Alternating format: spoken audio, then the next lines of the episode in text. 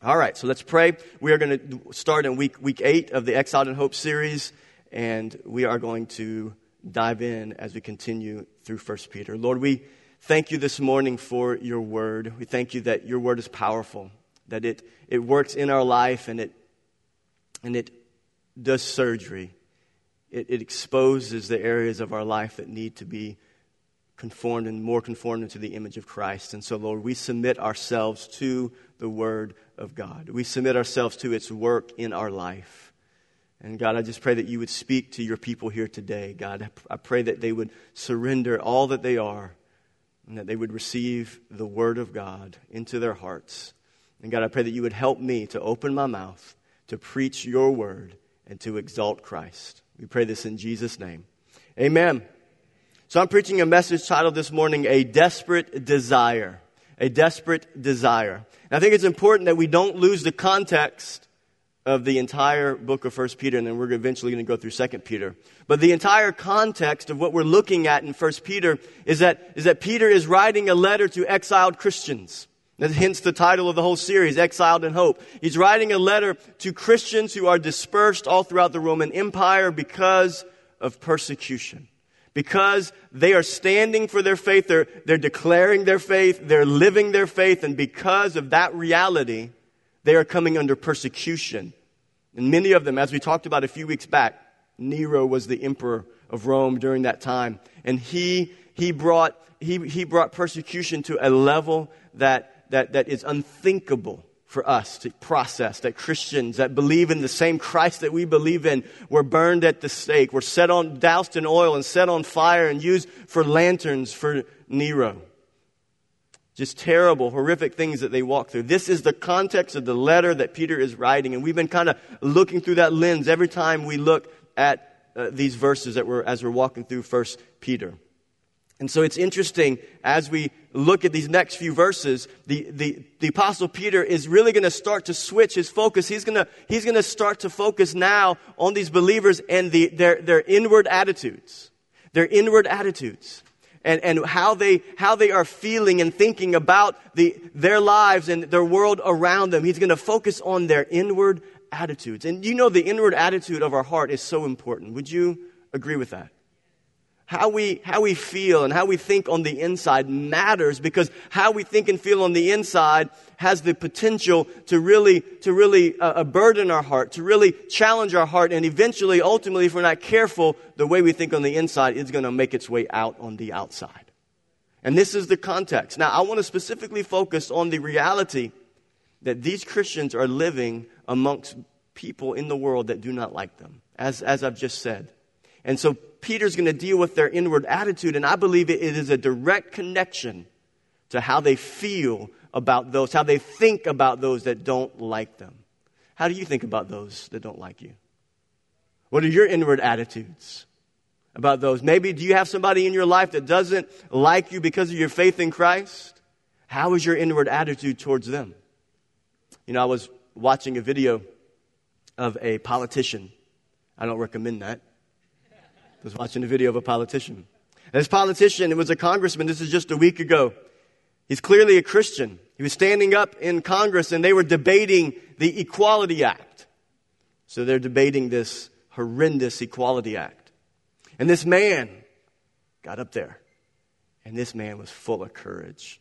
I wanted to high five him through my cell phone screen. I wanted to, I, want to get the guy, I, I, I, might even contact his office and thank him for his courage. He got up there and he stood up in front of the Congress and he, and he said this, this Equality Act, it violates God's word.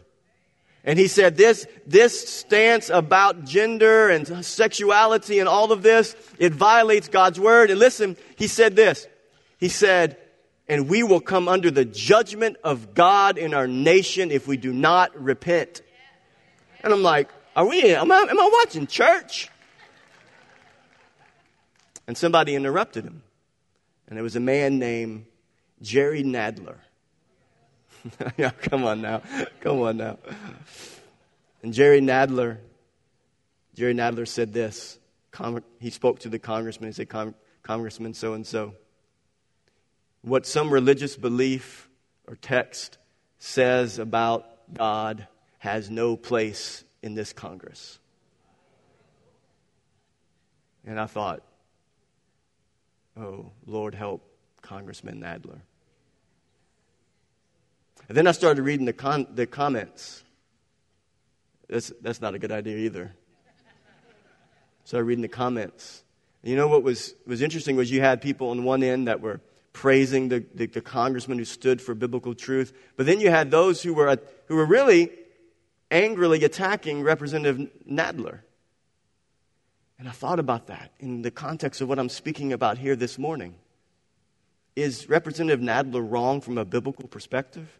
Absolutely, he's wrong. But what are the inward attitudes that we have towards those who don't agree with us? What are the inward attitudes of our hearts towards those that oppose biblical truth? And this is what we're going to look at here today. Let's look at 1 Peter chapter 2. It says this. Peter says this to exiled, persecuted, hated believers in the midst of a culture that does not like them and does not like their message. He says, So put away all malice, all deceit, and hypocrisy, and envy, and all slander. Like newborn infants, long for the pure spiritual milk, that by it you may grow up into salvation, if indeed you have tasted that the Lord is good.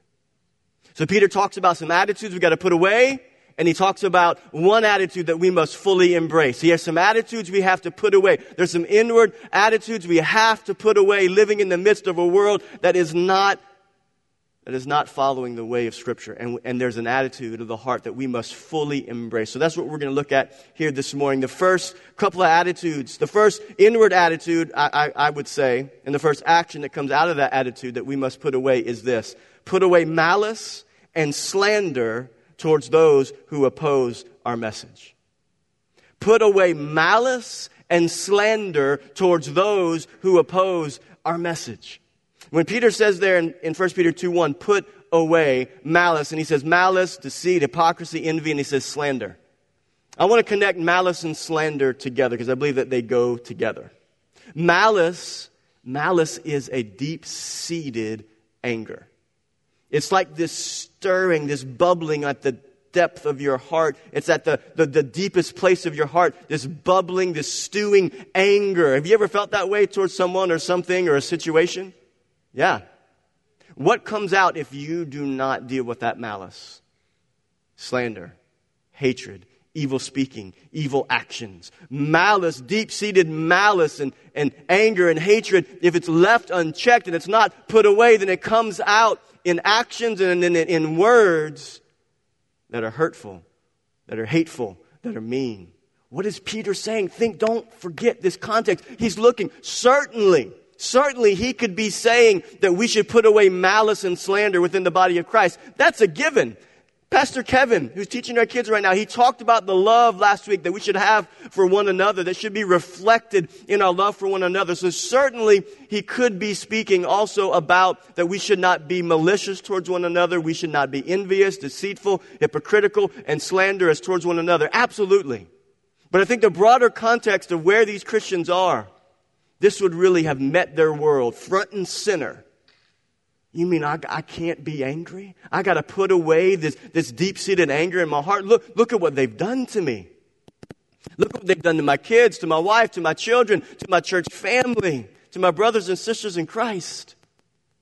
When he says to put away, what, what, what he's speaking of is this, this this phrase put away is the idea of taking, let's just say, for example, something's popping. The battery's brand new. I don't know. Oh, I don't like using a handheld. I preach with my hands. I'm a Cajun. Char- Charlie, tell me if, if you think I can still use it. You want to try again? Let's try one, let's try once more. All right. When he says put away, let's just use this as an example, and we can it, it, it applies across the board. I've, I've been playing golf all day. and I'm sweaty and I'm hot and, and it's been, it was, let's just say it was a wet day out on the course and I've hit a bunch of bad shots. I got mud all over my clothes. I come into the house and, and I'm full of dirt and grime from the bad day of golf that I've had. And what do I need to do with all those clothes? I got to take them off. I got to put them away. This is the picture. And you could put that, you, you hunters that go out and hunt, you fishermen that go out and fish, wherever you're working in the oil field, whatever industry that you're in, you come home, you've worked, you've played all day, you come home, you're dirty, you're filthy, you stink. What do you do with your dirty, filthy, stinky clothes?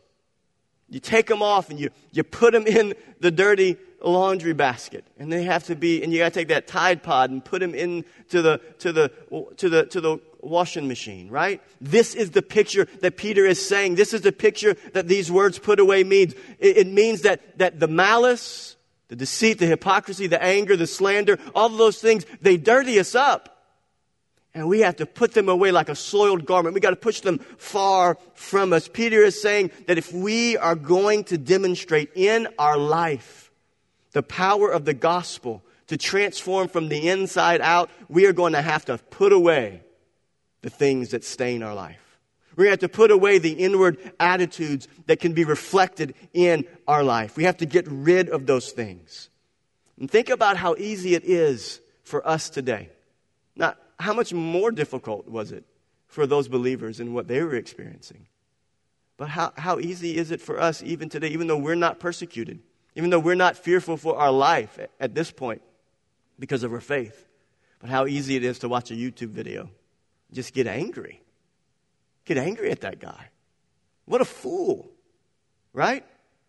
How easy it is to look at people that don't agree with you and say, I just, I don't want to be around them because they bother me. How easy is that? But we cannot, we, ha- we have to put away malice and slander towards those who oppose our message. I would contend that we struggle in the same way as Peter's listeners. Different realities, but same struggle. And if we're not careful, we can develop disdain for those who loudly oppose the biblical truths we hold so dear. We can develop disdain for them. Those who don't agree with our politics are not our enemies. Those who disagree with our politics are not our enemies. Amen? Are you just listening carefully or are you unsure of that statement? They're not our enemies. Those who live contrary to God's word are not our enemies. What are they? They're a mission field. They're our mission field. Look, look, look, we don't, that, that doesn't mean that we lower the standard of biblical morality. It doesn't mean that we don't preach the gospel of Christ. It doesn't mean that we don't stand for biblical truth. Yes, we stand for biblical truth, but we cannot get to the place in our stand for righteousness that we lose the compassion of Christ for those who are lost. Amen. We have to have compassion for those who don't know Christ. They are deceived. Scripture says this in Corinthians. The Apostle Paul says this about those who don't know Christ. He says this Scripture says that they are blinded by their sinful nature. All of those who are apart from Christ, they're blinded by their sinful nature, but then they are also blinded by the God of this present age, which is Satan. He is the ruler of this present age, and he has blinded the minds of unbelievers. So they are living under a double blindness, doubly deceived. And so we have to be compassionate towards them. You know, it really, it reminds me of Jonah. You guys remember back when I went through the book of Jonah uh, a few months back before COVID happened? You guys know the story of Jonah? Jonah, the prophet, Jonah gets called to go to Nineveh. Now, Nineveh was known as a wicked city. Nineveh was known as a city of people that were not just wicked in their lifestyle, sexuality, and all those areas, but they were, they were violent. They were a violent people. They were a violent people, and they, not only would they kill their enemies, but they would torture their enemies. They were known for their violence. And so, people were very fearful of the Ninevites. And, and for a Jewish prophet, for the Jewish prophet Jonah, not only was he scared for his life to go to Nineveh, but he had a stewing hatred for the Ninevites. And, and we know the story. He, he doesn't want to go. So what, what does he do? He runs. He runs. I, I, I am not going to go do this. and you know the story. He, he, he, he gets on a ship, tries to flee as far away as he can, and the ship about gets capsized, and, and, and so they're trying to figure out what's going on. And Jonah says, It's me! It's me! This is happening to you because of me. I'm rebelling from God. I'm running from God. I don't want to go to Nineveh. I don't want to speak to those evil, terrible people. Throw me overboard. So they throw him overboard. He gets swallowed up by a giant fish.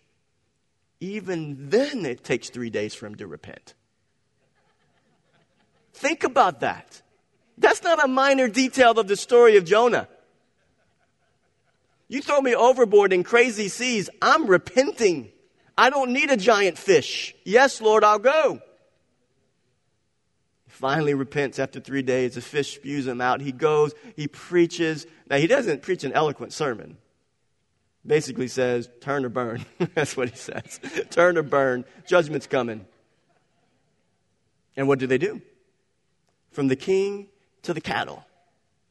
They repent. I don't know how cattle repents, but that's what the Bible says. Everybody from the king to the cattle turns back to God. And Jonah is sitting up on the hillside waiting to watch what's going to happen. And how do I how do we know? How do we know that he never got a hold of the compassion of Christ? Is that the story ends with God having to teach Jonah a lesson. Because he's waiting up there to see what's going to happen to them. Is God going to judge them? And, and, and God says, Jonah, do you do well to be angry? And he says, God, I know, I knew that if I went that you would be merciful and compassionate. I knew who you are. You're a God of mercy and compassion. That's why I didn't want to go because I knew you'd have mercy on him. And God gives him the shade tree. The shade tree gets destroyed by the sun, and God says, Do you well to be angry about the shade tree? And, and, and, and Jonah says, Yes, I do do well and to be angry. And he says, Well, couldn't you have compassion? on people who are made in the image of God? As much as you are angry about losing shade for your head? May we never be like Jonah. May we never lose compassion. And who, who, who is the complete opposite of Jonah when you look at a biblical narrative? It's Christ. Jesus is our example. Now, look, I'm not telling you it's easy. I'm not telling you it's easy to be compassionate for those who don't believe in Christ, who, who are contrary to Christ and flaunt their, their, their, their, their hatred towards Christ. I'm not saying it's easy to do that, but Christ is our example. Jesus is, is being whipped, he's being beaten, he's being ridiculed, he's being mocked, his beard is being ripped out, the crown of thorns placed on his head, he's being spit on, being ridiculed, he's being torn to shreds. He's on the cross.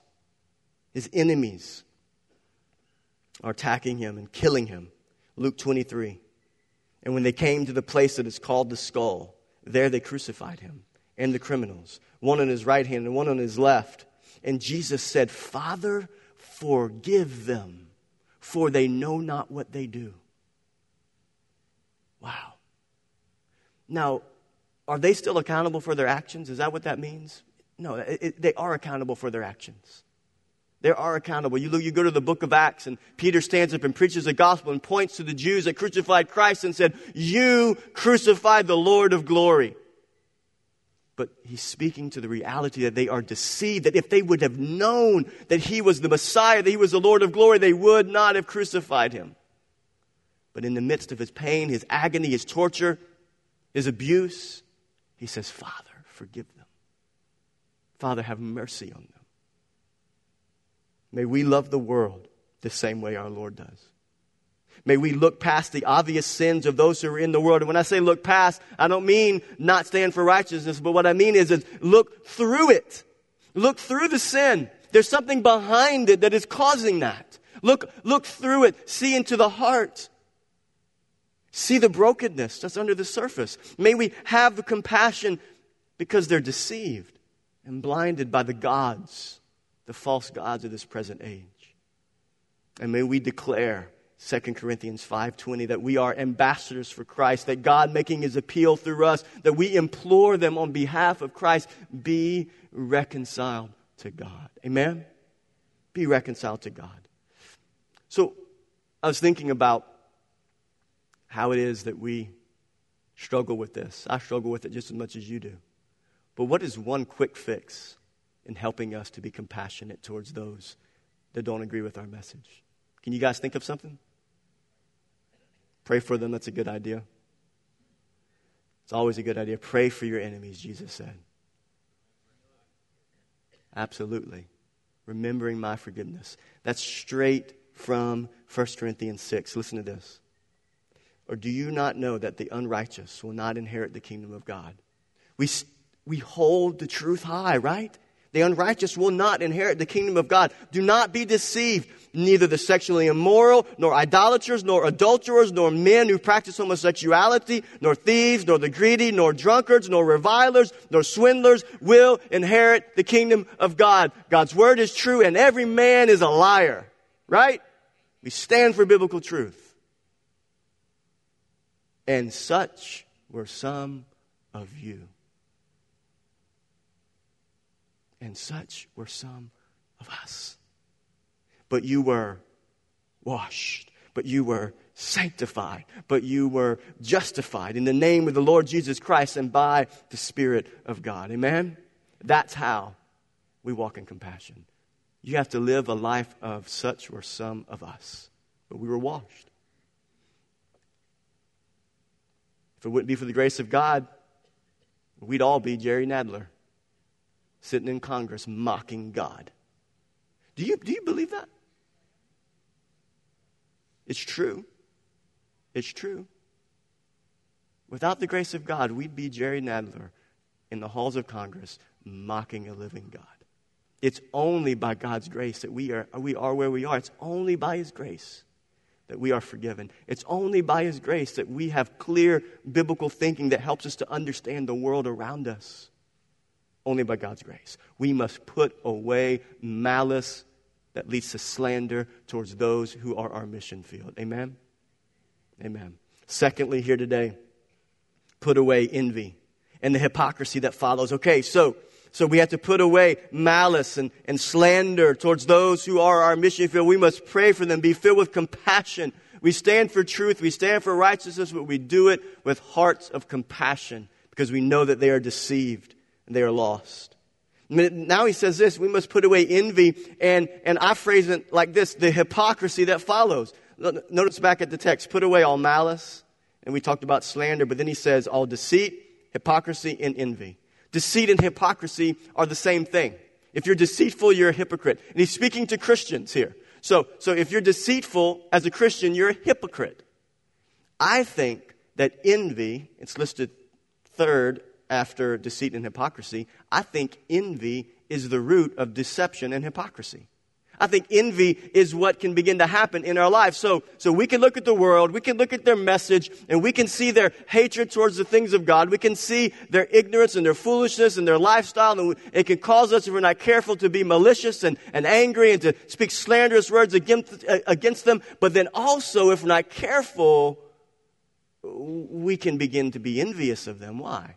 Because we can think they live the way they want to live and nothing happens. They live the way they want to live. They, they, they, they, they reject God. Jerry Nadler rejects God. He didn't know I'm going to I'm gonna say his name 10 times in my sermon today. Right? He rejects God, but he got away with it. He got away with it. You look at people living lifestyles and you think they're getting richer and richer. They're getting more influence and more power. And if we're not careful, we can become envious of evildoers. We can become envious of evildoers, and you think, oh, I would never do that. I think sometimes we all do it. I think the psalmist David did it. You guys remember Psalm 73? Listen to Psalm 73. We, we wrestle with that. The psalmist David did. Look at Psalm 73. But as for me, my feet had almost stumbled. My steps had nearly slipped, for I was envious of the arrogant when I saw the prosperity of the wicked for they have no pangs until death. Meaning they live like they want to live. They don't have pangs in their heart of conviction until death. They live the way they want to live, David says. For they have no pangs until death. Their bodies are fat and sleek. How's that possible have fat and sleek bodies? I don't understand that language, but meaning that they're just full of life. And they, everything's working out for them. They can be fat and sleek at the same time. Perfect bodies, I guess. They're not in trouble as others are. They're not stricken like the rest of mankind. Therefore, pride is their necklace. Violence covers them as a garment. Their eyes swell out through fatness. Their hearts overflow with follies. They scoff and speak with malice. Loftily, they threaten oppression. Wow. Isn't that interesting? They set their mouths against the heavens. Jerry Nadler in Congress. They set their mouths against the heavens, and their tongue struts through the earth. Therefore, his people turn back to them and find no fault in them. And they say, How can God know? Is there knowledge in the Most High? There is no God. He's not going to know. We're going to get away with it. Behold, these are the wicked, always at ease. They increase in riches. Look what Psalmist David says All in vain have I kept my heart clean and washed my hands of innocence. If we're not careful, we can look at the world around us and think they're getting away with murder. They're getting away with it. They're not being judged. And Peter says to these first century persecuted Christians, put away envy. Living out your faith in the middle of a hostile world can cause us to be envious of the ease with which we see unbelievers live out life according to their own desires. People that don't know Christ are living out their life according to their own desires. And here we are. What's the core of Christianity? The core of Christianity is this it's a call to die to yourself and your own desires. So we're living the life of trying to sacrifice our own desires for the greater cause of Christ. And here you have non believers, they live everything in, in, accordance to their own desires. And here we are. We're sacrificing. We're saying no to sin. We're saying no to the flesh. And here they are saying yes to the flesh, and they're getting rich doing it. They live at ease in their life. You know what can happen? Hear me, listen. If we're not careful, if we don't put that away, we can become envious of that lifestyle, and we can think that that lifestyle is the good life. Maybe we've missed it. Maybe we've lost it. Maybe we've gone the wrong path. Maybe this is not the right path. And you begin to look a little bit closer at the pursuits that the world has, and you think maybe, maybe I can dabble in a little bit of those same pursuits. The root of that is envy. The root of that is looking at something and thinking, I'm missing out and I want what they have, and you begin to change your priorities. When envy takes root in your heart, you begin to change your priorities. Do you not? It's the temptation. When we allow envy to reside in our heart, it becomes the seed that produces deceit and hypocrisy. The idea of hypocrisy in this text, when we talk about deceit and hypocrisy, hypocrisy is the idea of a stage actor. Okay? So back in the day, stage actors would wear masks, and they would be acting. So it's the idea that I am presenting something on the outside that is not true of who I am on the inside. I, I, I or who I am on the inside is not pr- projected by who I am on the outside. I have a mask. I say I'm a Christian, but, but that's just a, a mask that I'm wearing because who, who I am on the inside is different. And I believe that if we don't root out envy, of the world. We don't root out envy of the world system and the world's ways, and we don't, we don't root that out, put that away. If we're not careful, our hearts can get connected to the things of this world. And then we can start wearing a mask. And our heart, listen, listen, so important. Our hearts can love the pleasures of this world. And we just put on a Christian mask and we say all the right things.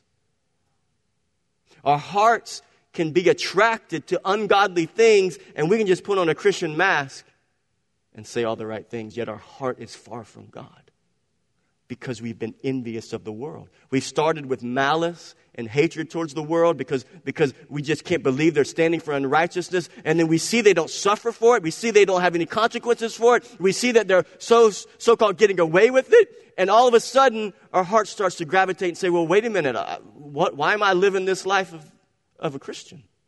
We get envious. And then if we're not careful, we can become hypocrites. I want to tell you an example of this.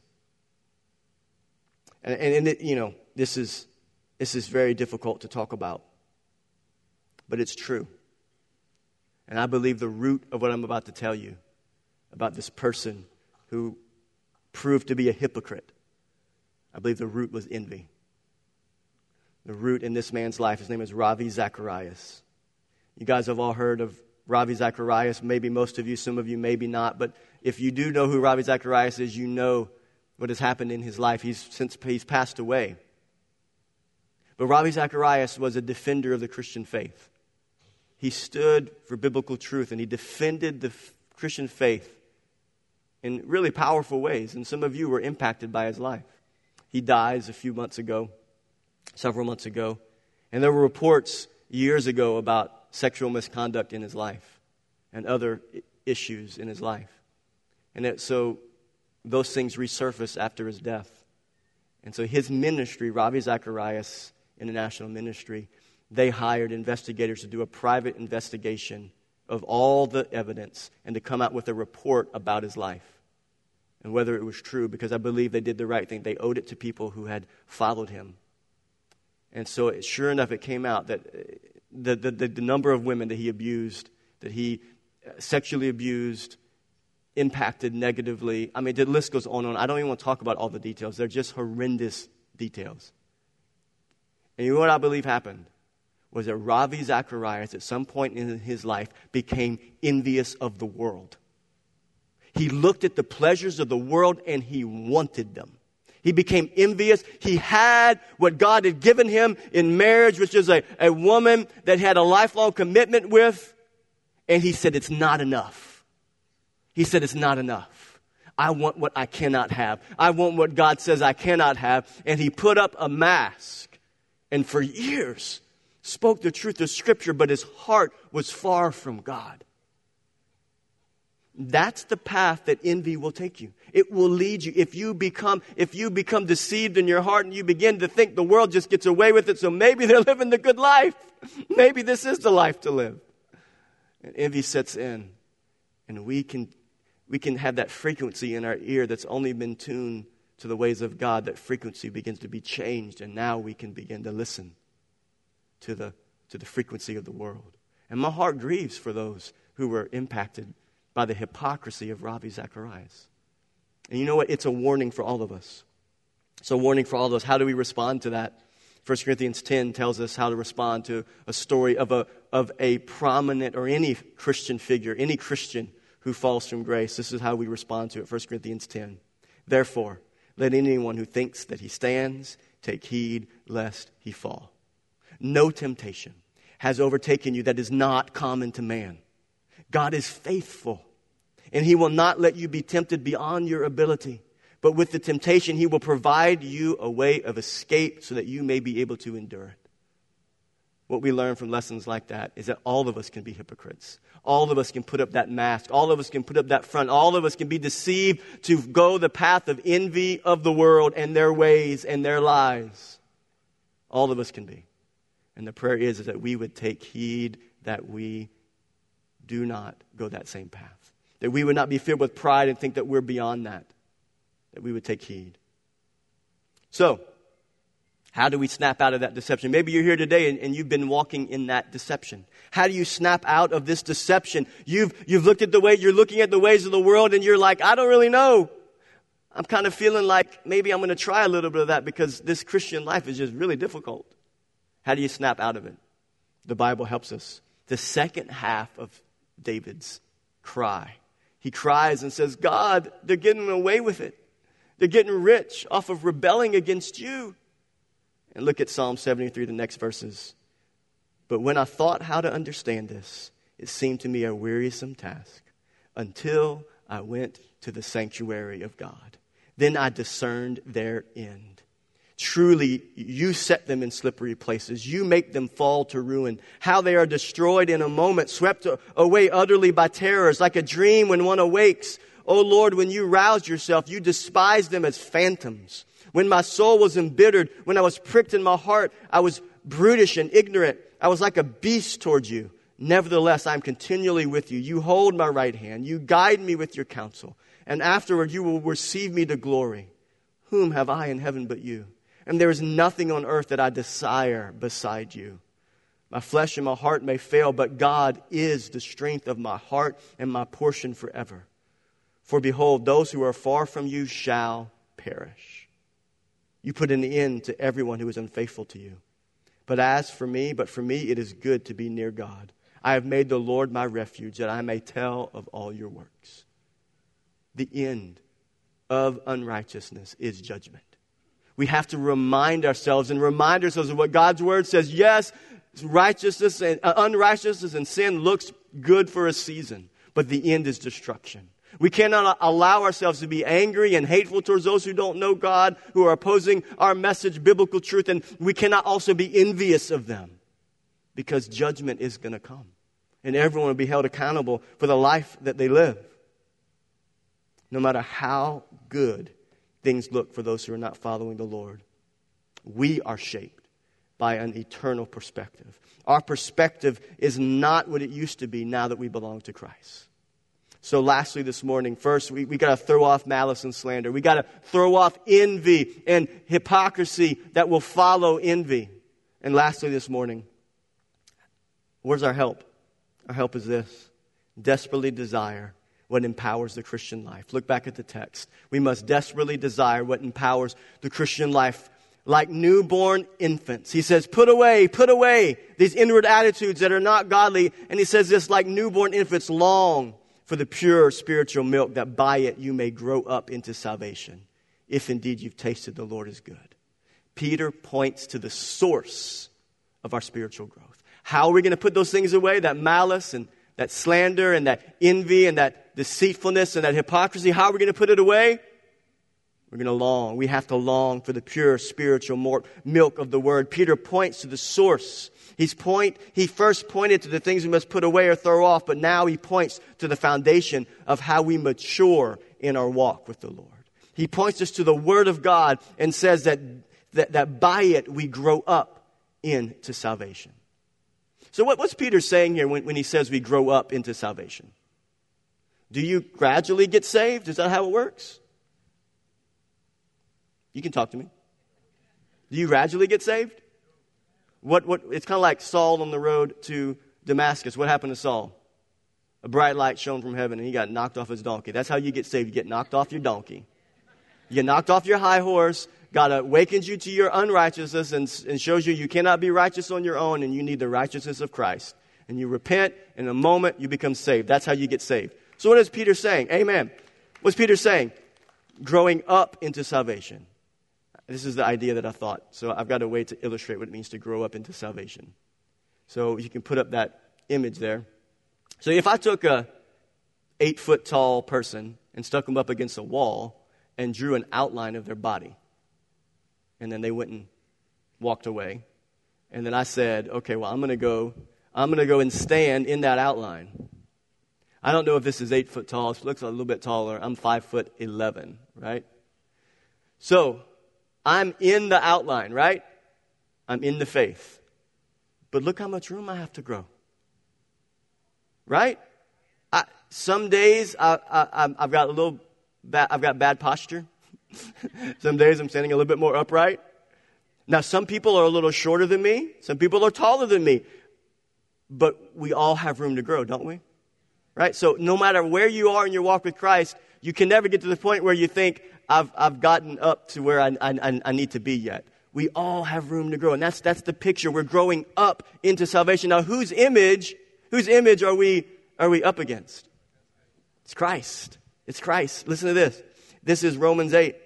For those whom he foreknew, he also predestined to be conformed to the image of his son. That's the image that we are up against. It. We are, we are in Christ and we're growing up into that image. We're filling that image out. He's increasing us. He's growing us. He's maturing us. 2 Corinthians 3 8. And we all, with unveiled face, beholding the glory of the Lord, are being transformed into the same image by one degree of glory to another. We are growing up into salvation because of the Word of God. As we are exposed to the truths of God's Word, the Word of God does the work of maturing us in our walk. The Holy Spirit uses the Word of God to press the truth of God into our hearts, and it transforms our desires, which in turn transforms our actions. We're growing up into, into that image more and more each and every day. So now, that's what happens. We, we, this is how we, this is what God does in our lives to help us throw away and put away the things that displease Him. He grows us up into salvation, into the salvation He's, he's given us by faith but he, he uses the word of God. But let's work our way backwards into the last two verses. Peter says we'll grow up into, into salvation. We will become more conformed to his image as we are exposed to what? The pure spiritual milk. pure spiritual milk of the Word. Scripture is described as pure spiritual milk. In other portions of God's Word, it's described as pure. It's the milk of God's Word. As we are exposed to the pure spiritual milk of Word, that's how we grow up into salvation. Look at look what Proverbs 30, verse 5 through 6 says. It says, Every word of God is what? It's pure. He is a shield to those who put their trust in him. Do not add to his Every word of God is pure. Do not add to his words, lest he rebuke you and you be found a liar. So, we are being conformed into the image of Christ, and he's using the pure spiritual milk of the word, but that word is pure. We cannot add to it. It's got to be the pure spiritual milk of the word. It's kind of like this it's like skim milk. Who drinks skim milk here? Willingly. There's a difference between willingly and unwillingly for health reasons, right? Who willingly drinks skim milk? That's not pure milk. That's like water. Like, if I would eat my cereal, I want whole milk. I, I could just go put my Cheerios under the sink and put water in it if I wanted to. This is the idea of pure spiritual milk. It's not diluted. You're not going to grow in your faith if you're getting diluted stuff from God's Word. If you're hearing messages that are skim milk messages, if you're hearing messages from preachers other than, than us in this pulpit here, and it's skim milk messages, you're not going to grow from that, from that, that, that, that half baked skim milk message. You're not going to. You need the red cap. You need whole milk. Amen? False teaching. I'm almost done. I'm, look, I'm gonna be out the whole month of March, so yeah, cut, cut, cut, me some slack. I told Estelle, I said I'm going out with a bang. I've got 10 pages and 2,600 words. Normally, I'm seven pages and about 2,000. So just bear, bear with me. False teaching or twisted doctrine. This is serious. False teaching or twisted doctrine is like skim milk. It's diluted. It's not pure milk. It's watered down. Or worse yet, it's like spoiled milk. What do you do with spoiled milk? You spit it out. If you don't know it's spoiled, you spit it out because it's spoiled. That's what false doctrine is. You will not grow unless you're hearing pure spiritual milk of the word. Watch. Be careful what you listen to. If the, if the messages we preach, if the messages we preach are diluted truth, we're diluting the truth. We are missing the boat. You cannot have a steady diet of watered down preaching or watered down exposure to God's word and expect to be continually sanctified. You can't have a steady diet of rotten milk and expect to be empowered by the Spirit to throw off or to put away what hinders your walk and your witness. So we grow up into salvation. God uses the pure spiritual milk of the word to mature us, to grow us up. And now, now let's work our way back one more time in that, those next verses, those verses that we, that we looked at. Peter says, long for that pure spiritual milk. This is how you're going to grow. He uses the word to grow us up. It's the pure spiritual milk. And he says, you have to long for it. Long for this pure spiritual milk. And how does he say you have to long for that pure spiritual milk? Like what? A newborn baby.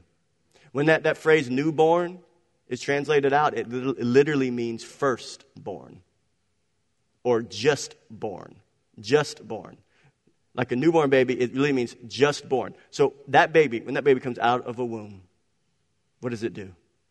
After the doctor slaps it on the rear end, it starts to scream and cry. Why? Because it needs the milk. And why is that baby crying for that milk? Because that baby needs that milk to live needs that milk to live. We must long for the pure milk of the Word of God in the same way a baby craves its mother's milk for survival. You, do you crave God's Word like you crave food for, for survival? How convicting is that? Right? To long for the pure spiritual milk of the Word just like you long for food to eat. Do you remember Jesus in Matthew 4? He was tempted by, by, by Satan. He was tempted. Satan comes with his temptations. What does Jesus have to do? He's got to put away. He's got to put away. He's got to throw away. He's got to push back. He's got to say no, right? Just as Peter's calling us to put away these, these attitudes and these sins, right? Put them away. What does Jesus point to? He says this Jesus answered the, the, temptations. It is written, Man shall not live by bread alone, but by every word of God that proceeds from the mouth of God. Amen? By every word that proceeds from the mouth of God. He says, Man doesn't just live by bread alone, but by every word that proceeds from the mouth of God. We must desperately desire the word of God because we don't live by bread alone, but by every word that comes out of the mouth of God. And the words that proceed from the mouth of God today are found right here. Right here. This is what has proceeded from the mouth of God. How do I know that? Because of what it says. 2 Timothy 3:16 all scripture is what breathed out by God. And it's profitable for teaching, for reproof, for correction, for correction, for teaching, for training, right? That malice bin that's in your heart, They'll breathe out words of God, correct and train. That envy, that slander, that deceitfulness, that, that hypocrisy, the word trains our heart. We live by the breathed out word of God. And the word of God in scripture form is the way in which God speaks to our heart on a daily basis and transforms us and changes us. All scripture is inspired by God. The very breathed out words of God, infallible, inerrant, profitable for everything we need to be conformed into the image of Christ even in the middle of a culture that re- relentlessly wants to shape us into their image and to adopt their values. The Holy Scriptures are sufficient. The Holy Scriptures are enough. The Holy Word of God is essential. Amen? Do you believe that today? I'm going to end with a quote from Charles Spurgeon. If we want revivals, we must revive our reverence for the Word of God. If we want conversions, we must put more of God's Word in our sermons. Nobody ever outgrows Scripture. The book widens and deepens within our years, with our years. Within the Scripture, there is a balm for every wound, a salve for every sore. The Bible in the memory is better than the Bible in the bookcase. Amen? Amen. Father, we thank you for your word, your infallible, inerrant, without error word. The very breathed out words of God. We thank you that what it does in our life is that when we live in the middle of a culture that has thrown off restraint, has rejected Christ, Lord, your word of God presses into us and reminds us that those people are not our enemies.